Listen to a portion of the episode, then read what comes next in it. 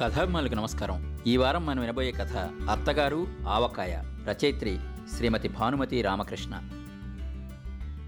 సాధారణంగా మద్రాసులో ఉండే తెలుగు జనాభాకి ఆవకాయ తినే ప్రాప్తం కలగడం అదృష్టంలో ఒక భాగం అని చెప్పాల్సిందే.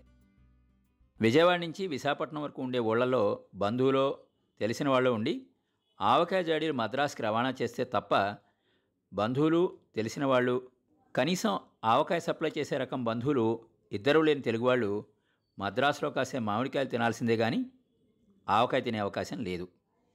ఆవకాయ పెట్టడం తెలిసిన బామ్మగారులు ఉండే కుటుంబాలకు బాధే లేదు.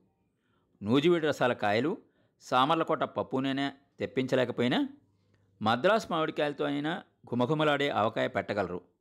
ఎటొచ్చి తినడం తెలిసి ఆవకాయ పెట్టడం తెలియని మాబోటి వాళ్ళకే అవస్థ. పోయిన సంవత్సరం వరకు తెలిసిన వాళ్ళు బెజవాడ ప్రాంతాల నుంచి ప్రతి ఏటా ఆవకాయ పంపుతూనే ఉండేవాళ్ళు రెండు మూడు పెద్ద జాడీల్లో. ఈ సంవత్సరం వాళ్ళ ఇంట్లో రెండు మూడు పెళ్ళిళ్ళు జరగడం వల్ల మాకు ఆవకాయ పంపే వ్యవధి వారికి లేకుండా పోయింది. ఇన్నాళ్ళు ఆవకాయని గురించి ఆలోచించని నాకు ఇంట్లో ఆవకాయ లేదు ఈ సంవత్సరం రాదు అని తెలియగానే గుండె గతుక్కుమంది. కొన్ని వస్తువులు ఉన్నప్పటికంటే లేనప్పుడు ఎక్కువ అగ్రస్థానం వహిస్తాయి మనుషుల మనసుల్లో. అలాగే ఆవకాయ ప్రతి ఏటా వస్తున్నప్పుడు మా వంట చేసే అయ్యరు అన్నం వడ్డించిన వెంటనే ఆవహా ఊరహా వేణుమా? అంటే మేము వేండబ్బా ఎప్పుడు ఆవకైనా దరిద్రం అన్న రోజులు కూడా ఉన్నాయి. ఆవకాయ ఉన్నప్పుడు మా వంట అయ్యరు పచ్చళ్ళు చేయడానికి బద్దగించేవాడు ఈ సంవత్సరం ఆవకాయ లేకపోయేసరికి మా వంట అయ్యరు చేసే వంటలో లోపాలన్నీ ఒక్కొక్కటే బయటపడడం మొదలెట్టాయి. ఈ సంవత్సరం వంట అయ్యరు ఏం చేస్తే అది తిని నోరు మూసుకుని ఊరుకోవాలి కాబోలని అనుకున్నప్పుడంతా ఆవకాయ కోసం నోరూరడం మొదలెట్టింది.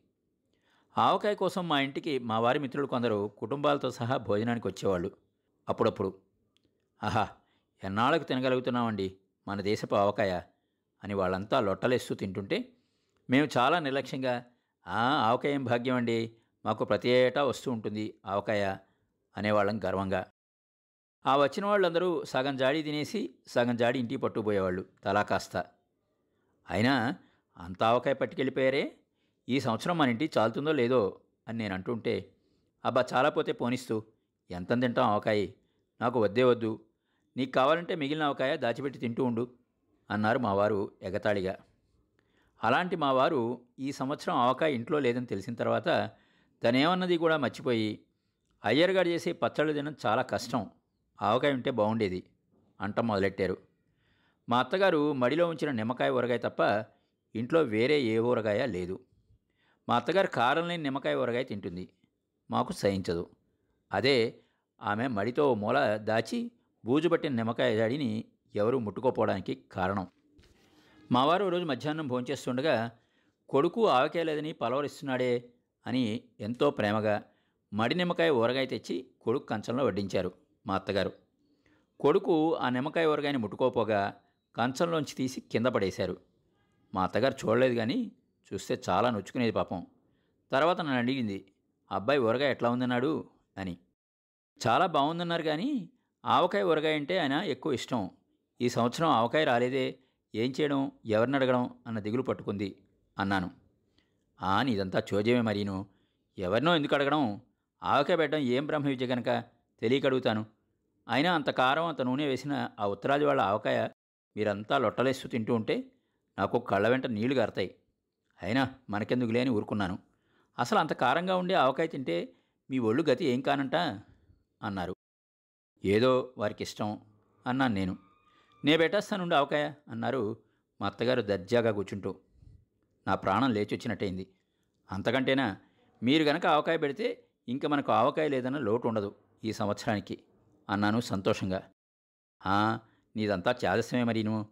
ఏ సంవత్సరంలోనైనా మన ఇంట్లోనే పెట్టుకోవచ్చు ఆవకాయ. ఏం బ్రహ్మించి అంటావు నిమ్మకాయంతో ఆవకాయ అంతే అన్నారు తేలిగ్గా మా అత్తగారు. అంతే అంతే అన్నాను. ఆవిడేమన్నదో అర్థం కాక నేను కూడా. కానీ నాకు సందేహం కలిగింది. మా అత్తగారి పుట్టిల్లు చెంగల్పట్టు మెట్టినిల్లు నంద్యాల. ఆవకాయకి మా అత్తగారికి ఎట్లాంటి సంబంధం ఉంటుందా అని చాలాసేపు ఆలోచించాను. అడుగుదాం అనుకున్నాను కానీ మళ్ళీ ఆక్షేపిస్తోంది అని అనుకుంటుందని ఊరుకున్నాను. అయితే ఏం వస్తువులు కావాలి ఆవకాయ వేయడానికి? అని అడిగాను. తెల్ల కాగితం పెన్సిలు చేతపుచ్చుకుని ఆవిడ గారి గుమస్తాలాగా. వెంటనే మా అత్తగారు కాలు మీద కాలు మూతి మీద వేలు వేసుకుని ఒక క్షణం ఆలోచించారు. మామిడికాయలు కావాలిగా? అన్నాను. మా అత్తగారు ఆలోచనకు అంతరాయం కలిగిస్తూ. అబ్బే ఎందుకే? అన్నారు అలక్ష్యంగా చప్పరిస్తూ. నేను తెల్లబోయి ఆవిడకేసి చూశాను. పదిహేను ఎకరాల మామిడి తోటలో మనం ఉంటూ లక్షణంగా కాసే మామిడి చెట్లు పెట్టుకుని ఇంకా కాయలెందుకే మనకి? అన్నారు చిరునవ్వులు ఉలకబోస్తూ అయితే మన తోటలో పండ్లకాయలే వేసేస్తానంటారా ఆవకాయ? అన్నాను. ఓ భేషుగ్గా వేయచ్చు. ఆవకాయకు కావలసిన మామిడికాయగా. ఏ కాయ అయితేనేం? మన తోటలో దక్షిణ వైపు ఉన్న చెట్లన్నీ భేషైన కాయలు కాస్తాయి. పడమటి వైపు చెట్లు ఎంత కండగల కాయలు అనుకున్నావు పోయిన సంవత్సరం తోటంతా విరక్కాసే కాయలు. మరి నాలుగు వందలు ఎక్కువ చెప్పి కౌలుకి ఇవ్వే అంటే విన్నావు కాదు. వాడికి ఎంత లాభం వచ్చిందో తెలుసా? మన తోటవాడు చెప్పాడు ఈ సంవత్సరం అంతే వాడికి ఇంకా లాభం వస్తుంది. అట్లా కాసింది తోటంతా అన్నది ఆవిడ. పోన్లేండి ఏటా కౌలికి తీసుకునేవాడు నాలుగు డబ్బులు సంపాదించుకొనివ్వండి పై సంవత్సరం అడగచ్చు ఎక్కువ డబ్బు అన్నాను నేను. "ఆ, ఇస్తాడు మళ్ళీ ఏ నష్టం వచ్చిందంటాడు. అందుకే ఇప్పుడు ఆవకాయ పెట్టబోతున్నాను ఐదు వేల కాయలు అడిగి పుచ్చుకుంటే సరి అన్నారు మా అత్తగారు దిట్టంగా బాసింపట్టు వేసి కూర్చుంటూ అయితే ఐదు వేల కాయలు ఆవకాయ పెడతానంటారా? అన్నాను ఆశ్చర్యంగా. కాకపోతే మీ చెల్లెళ్ళకి ఇంకా తెలిసిన వాళ్ళకి వీళ్ళకి పంపించాల్సి ఉంటుంది కదా. కొద్దిగా పెడితే ఏం చాలుతుంది మన ఇంటికి వాడిని మటుకు ఐదు వేల కాయలు అడగాల్సిందే. డబ్బు తక్కువ ఇచ్చి కాయలు ఇవ్వకపోతే ఎట్లా? అన్నారు కౌలువాడి మీద కత్తి కట్టిన మా అత్తగారు. ఐదు వేల కాయలు వాడు ఇవ్వడేమో. మామూలుగా వాడు ఇవ్వాల్సిన కాయలు వెయ్యి. నేను ఐదు వందల కాయలు చాలన్నాను. ఎటు తిరిగి మనకెవరో ఎవరో ఒకరు తెలిసిన వాళ్ళు రసాలు బంగిన పళ్ళు పంపుతూనే ఉంటారు కదా. ఇంకా మన తోటలోని పండ్లని ఎవరు తింటారనే ఉద్దేశంతో తగ్గించి ఇమ్మన్నాను. ఇప్పుడు మళ్ళీ అన్ని కాయలు కావాలంటే ఏం బాగుంటుంది అన్నాను. నీదంతా చోద్యమే. నువ్వు అడకపోతే నేను అడుగుతానుండు. అన్నట్టు వాడి పేరేమిటి? జటాయువా జానకిరామా? నాకు పక్కు నవ్వొచ్చింది. ముసలి వాళ్ళందరికీ జటాయువు అంటే ఎందుకో అంత అభిమానం అని. వాడి పేరు జటాయువు కాదు జానకిరాము కాదు దశరథుడు అన్నాను నవ్వాపుకుంటూ. ఆ ఏ అతిరథుడో? ఎవడి జ్ఞాపకం? వెంటనే వాడికి కబురంపించి పిలిపించు. వాడి చేత ఐదు వేల కాయలు కక్కిస్తాను. పదిహేను ఎకరాల మామిడి తోట కౌలు తీసుకుని తక్కువ డబ్బిచ్చి దగా చేసేది కాకుండా మామూలుగా మనకిచ్చే మామిడికాయలు కూడా తక్కువ ఇస్తే ఎట్లాగంట? అన్నారు మా అత్తగారు. పాయింట్ దొరికిన ప్లేటర్ గారికి మళ్ళీ. ఒక్క మామిడికాయతోనే ఆవకాయ కాదుగా నూనె కావద్దు అన్నాను. మళ్ళీ ఎందుకు? అన్నారు. ఎందుకేమిటి? ఆవకాయలో నూనె వేరు అన్నాను ఆశ్చర్యపోతూ. వేస్తారు సరేనే నూనె కొనటం ఎందుకంట? మన తామరంచేలో పండిన నువ్వులు ఎనిమిది బస్తాలు ఏమైనట్టు? మన ఇంటికి సంవత్సరానికి ఆరు బస్తాలు నువ్వు నూనె చాలు. పై రెండు బస్తాల నూనె వంటవాడి పొయ్యిలోనే పోస్తున్నాడు. అంటే ఆ నూనె మీరు ఆవకాయలో పోస్తానంటారు. అంతేగా? అయితే రెండు బస్తాల నువ్వుల నూనె ఐదు వేల కాయలు కావాలంటారు. అన్నాను రాసుకోబోతూ. అబే ఎందుకే? వెయ్యికి సేరు నూనె ఐదు వేలకు ఐదు సేర్ల నూనె ఎక్కువ అన్నారు మా అత్తగారు. పప్పు నూనె కదూ? అన్నాను. ఏం పప్పు? కందిపప్పు. ఎందుకే నీకు ఇదంతా చేదస్తాం? ఇంట్లో ఉండే నూనె చాలు. మొన్న ఆడించిన ఆరు సేర్ల నూనె అలాగే ఉంది కదా. అసలు నూనె ఎక్కువేస్తే మాకు సహించదు అన్నారు మా అత్తగారు. ఆవకాయ అజాపజా తెలియని నేను మా అత్తగారు చెప్పినవన్నీ భక్తితో లిస్టు రాసుకోవడం మొదలెట్టాను. మధ్య మధ్య తెలియని సందేహాలని ఒకవైపు నెడుతూ ఆవకాయ విషయంలో పూర్తిగా మా అత్తగారి మీద ఆధారపడదలుచుకున్నాను. మరి కారం? అన్నాను. అది అంతే. మన చేలో పడిన మిరపకాయలు ఐదు బస్తాలు స్టోర్ రూమ్లో మూలుగుతున్నాయి. ఒక్క బస్తా మాత్రం వాడికి బయట ఉంచాను. అయితే మిగతా నాలుగు బస్తాల మిరపకాయలు కారం ఐదు వేల కాయలకి వేస్తానంటారా? అన్నాను ఆశ్చర్యంగా. ఇంకా నయం. అయ్యో పిచ్చి పిల్ల అంటూ మా అత్తగారు తన ఏనుగు దంతాల వంటి రెండు కూరల బోసి నోటుతోనూ విరగబడి నవ్వారు మరి ఎంత కారం కావాలంటారు? కొట్టించాలి కదా కారం అన్నాను. ఎందుకే?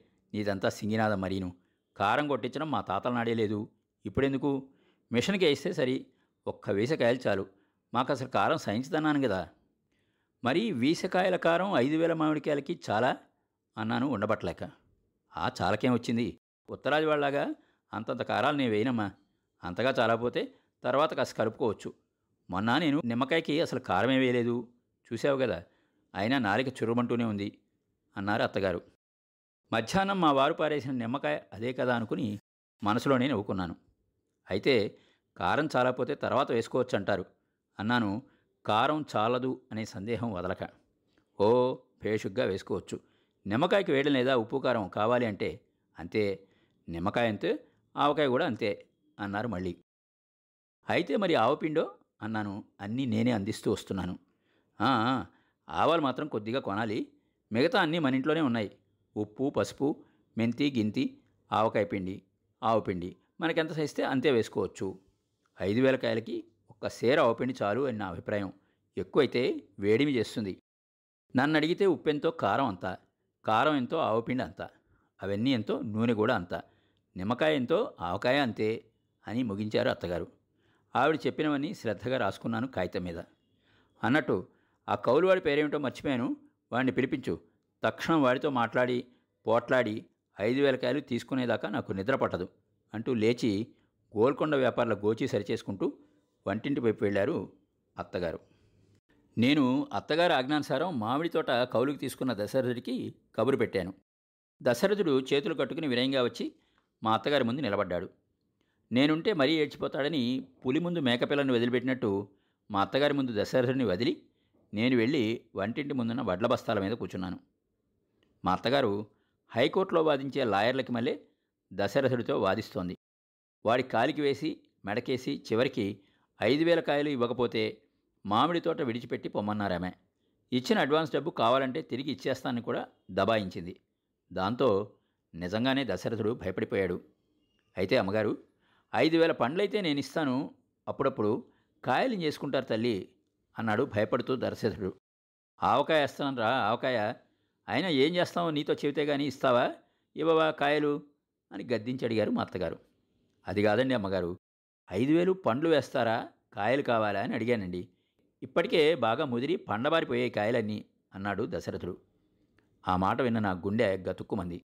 మా అత్తగారు పండావకాయ పెట్టబోతారేమో అని భయపడ్డాను. ఆ ముదిరి పండబారిన కాయలు పిల్లలు తింటారు. కానీ నువ్వు మాత్రం ఐదు వేల కాయలకు ఒక్కటి తక్కువ ఇచ్చినా తీసుకోను. జాగ్రత్త! అని మా అత్తగారు దశరథుడిని పంపించేశారు. మామూలు కంటే జోరుగా నడుస్తూ వచ్చారు అత్తగారు వంటింట్లోకి. ఏమన్నాడు? అన్నాను. ఏమీ విన్నట్టు. ఆ ఏమంటాడు? కుక్కిన పేనలే దక్కిస్తూ ఇస్తాడు ఐదు వేల కాయలు. లేకపోతే తోట విడిచి పొమ్మన్నాను. వచ్చే డబ్బు కూడా ఇలాగే డబాయించి తీసుకోవాలి. కానీ వాడు ఎంతంటే అంతకి నిక్షేపంలాగా మామిడి తోట వదులుతట్టే? అన్నారు సింహలగ్నంలో పుట్టిన మా అత్తగారు. నేను గుడ్లప్ప చెప్పి ఆమెకేసి చూస్తూ ఉండిపోయాను. మర్నాడు తెల్లవారుజామున మా అత్తగారు హడావిడిగా ఇంటిల్లిపాదిని నిద్రలేపారు. వంట చేసే అయ్యరు పక్కింటి నుంచి రెండు కత్తులు ఎదురింటి నుంచి రెండు కత్తిపెట్టలు తెచ్చాడు. ఇంట్లో మూలబారేసిన మొద్దు కత్తుల్ని తుప్పుపట్టిన కత్తిపెట్టల్ని తీసుకుని రణరంగానికి బయలుదేరినట్టు పనివాళ్ళు నేను మా అత్తగారు వంటింటి ముందు వసారాలో చేరాం. ఐదు వేల కాయలు పెరటి వైపు వరండాలో రాసిపోసి ఉన్నాయి. మా అత్తగారు ఆ రాసి చూస్తేనే చాలా కాయలు వచ్చాయే మనం ఐదు వేలేగా అడిగింది? వెధవ భయపడి పదివేల కాయలు కక్కినట్టున్నాడు అన్నారు. వాడు ప్రస్తుతానికి కక్కింది ఐదు వేల కాయలే అన్నాను. నవ్వు ఆపుకుంటూ మా అత్తగారి ముఖం వెలవెలబోయింది. మొదటి రోజు రెండు వందల కాయలు రెండో రోజు మూడు వందల కాయలు తెగేసరికి రెండు కత్తుల పిళ్ళు విరిగాయి. ఒక కత్తి పూర్తిగా రెండు తొనకలైంది. రెండు కత్తిపెట్టలు వంగిపోయాయి. మిగతా నాలుగు వేల ఐదు వందల కాయలు పండ్లైపోయాయి మూడో నాటికి. మా అత్తగారి ముఖం నల్లబడిపోయింది. పోనీ ముందు ఐదు వందల కాయలకి పిండి నూనె వేయండి అన్నాను. అప్పటికే ఆవకాయకి నీళ్ళు వదిలేసింది నేను ఉసూరుమంటూ. అంతే అంతే చేయాలి. వెధవ పండబారిని కాలిచ్చి దగా చేశాడు అన్నారు తప్పుకోవడానికి ప్రయత్నించే మా అత్తగారు. వాడేం దగా చేయలేదు వాడు ముందే చెప్పాడు పండబారాయి కాయలన్నీ అని అన్నాను లోపల నుంచి వచ్చే కోపాన్నంతా దిగమింగుతూ. అదేలే అయితే ముందు మొక్కలకి ఉప్పు కారం పట్టిస్తాను ఏ? అన్నారు మాట మారుస్తూ మా అత్తగారు. మీ ఇష్టం అలాగే కానివ్వండి అన్నాను. నేను నీరసంగా. ఐదు వందల కాయల ముక్కలే ఒక పెద్ద గంగాళ నిండా ఉన్నాయి. ఇంటిలో ఉన్న చిన్న జాడీలు నాలుగు తెచ్చి మా అత్తగారి ముందు పెట్టాను. పిండి నూనె కలపకుండానే ముక్కలన్నీ నాలుగు జాడీలకి పట్టించడం మొదలెట్టారు. ఇంకా సగం ముక్కలు మిగిలిపోయాయి. నాలుగు జాడీలు నిండిపోయాయి. మా అత్తగారు గుడ్లు తేలేశారు. నేను వెంటనే మరో నాలుగు జాడీలు టౌన్ నుంచి తెప్పించి ఆవిడ ముందు ఉంచాను. మిగతా ముక్కలన్నీ కొత్తగా వచ్చిన నాలుగు జాడీలకి సరిపోయాయి. ఐదు వందల కాయలకే ఎనిమిది జాడీలైతే ఐదు వేల కాయలకి ఎన్ని జాడీలు కావాల్సి వచ్చేదో తలుచుకుని హడలెత్తిపోయాను. ఎనిమిది జాడీల్లోనూ గుప్పెడు గుప్పెడు కారం ఉప్పు ఆవుపిండి వేసి ఒక్కో జాడీలో రెండేసి గరిటెలు నూనె పోసి మూత పెట్టి కృష్ణ అంటూ లేచారు మా అత్తగారు. ఆవకాయ పెట్టడం అయిపోయిందా? అన్నాను. ఆహా ఒక్క వారం రోజులు ఆ జాడీల వైపు వెళ్ళకుంటే సరి అన్నారు మా అత్తగారు చేయగడుక్కుంటూ ఆవకాయ వేయడం ఇంత సులభం తెలిస్తే నేనే వేసి ఉండేదాన్ని? అనుకున్నాను మనసులో. వారం రోజుల తర్వాత మా ఇంట్లో మా అత్తగారు ఆవకాయ వేశారు. కాబట్టి భోజనానికి రావాల్సింది అంటూ మా చెల్లెళ్ళకు తెలిసిన వాళ్ళకి కబురు పంపించాను. ఆవకాయ కోసం ముఖం వచ్చిన మా చెల్లెళ్ళు మరుదులు అందరూ పిల్లా జల్లాతో సహా వచ్చేశారు. అంతా భోజనానికి కూర్చున్నారు. మా అత్తగారు వంటింట్లో హడావిడి పడుతున్నారు. ఆవకాయ కోసం నేను వెళ్ళేసరికి ఏముంది? మూతలు తీసి చూస్తే ఆవకాయ లేదు. పండ్ల మొక్కలున్నాయి. బూజు బట్టి మా అత్తగారి ముఖాన కత్తివాటికి నెత్తురు చుక్కలేదు విన్నారు కదండి? భానుమతి రామకృష్ణ గారి హాస్య రచన అత్తగారి కథల్లోంచి అత్తగారు ఆవకాయ. మరి విన్నారు కదా? ఇది ఇవాల్టి ఎపిసోడ్. మళ్ళా వచ్చే వారంలో కలుసుకుందాం. మా షో మీకు నచ్చినట్టయితే యాపిల్ పాడ్కాస్ట్ గూగుల్ పాడ్కాస్ట్ మరియు స్పాటిఫైలో కానీ సబ్స్క్రైబ్ చేసి నోటిఫికేషన్ ఆన్ చేసుకోండి. నెక్స్ట్ ఎపిసోడ్ రిలీజ్ అయినప్పుడు మీకు అప్డేట్ వస్తుంది. నేను మీ కొప్పర్తి రాంబాబు విజయవాడ నుండి